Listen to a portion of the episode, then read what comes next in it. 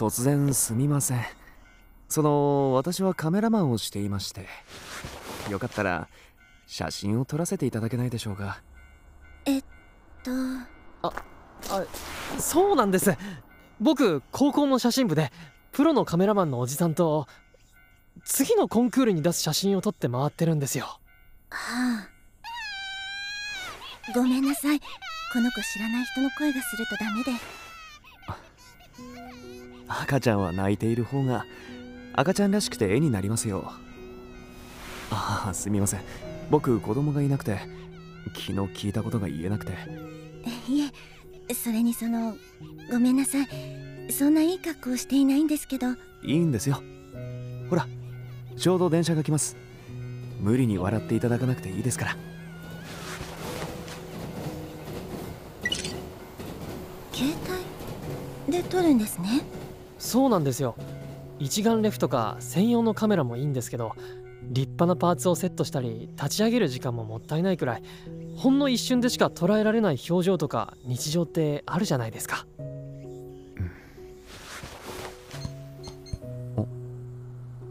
なんだ。撮った瞬間だけ赤ちゃん泣き止んじゃいましたね。電車の音聞くと泣き止むことが多いんですあんなにうるさいのに。ああ聞いたことあります。ギャンギャン鳴るようなギターの音でも泣き止んだりするって。その写真いいですね。もしよかったらいただけませんか？もちろんです。あ携帯お持ちですか？ええ。この子と写った写真なんて全然撮らなくていつも夫とこの子の写真ばかりになってしまうんです。へえお姉さん綺麗なんだから俺だったらいくらでも撮っちゃうけどな。ありがとう。ごめんなさい。髪もボサボサで。撮られるって分かってたらもっと綺麗にしてきたのにな。謝らなくていいんですよ。何にも。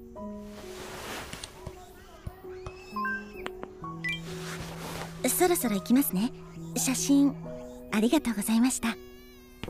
あの私本業とは別でボランティアでその小さなお子さんを育てているお母さんが少しでも楽になれるような相談に乗ってくれるカウンセラーを紹介していまして。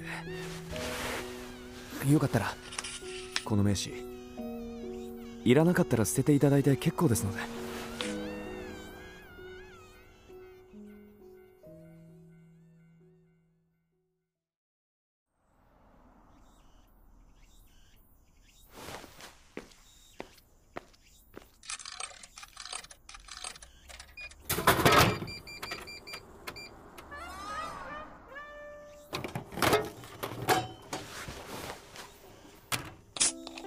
職業の詐称はすんなって散々俺に言ってるくせに。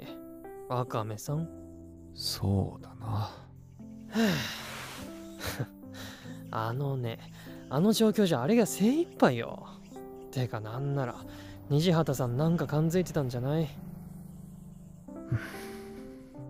海はどう思った？今日あの時は違ったとしても数時間後。明日。わかんないよ。わかんないけど。俺たちだけじゃ何にもできないと思う。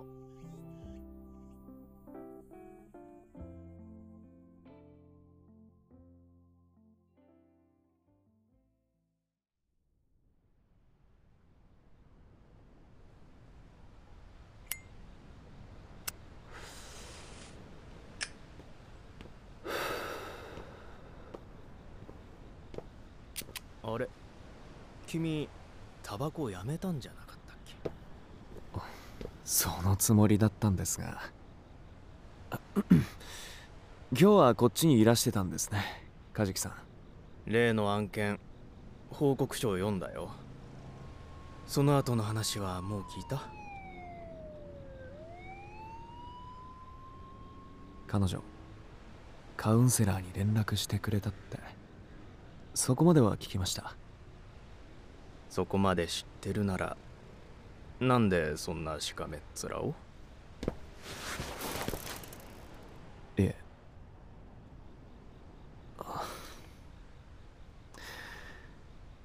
あの場じゃ何もできなかったんです。職務としてあれが限界だったと自分でも思います。ですが自分のふとした言動があの人を奈落に突き落としたかもしれないと思うと。そうだね。そこで踏みとどまってくれたことを奇跡だと思った方がいい。我々の仕事は正しい生き方や価値観の提示じゃないからね。そもそも誰の言葉だって他人を死に至らしめる可能性を秘めてるんだから。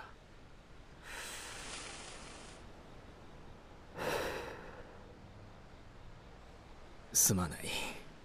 君の過去を指すつもりはないんだが。いえ。刺していただいた方が気が紛れます。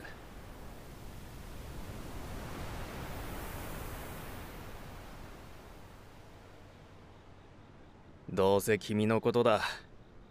今回は私の妻の件と重ねて勝手に荷を重くしてたんだろう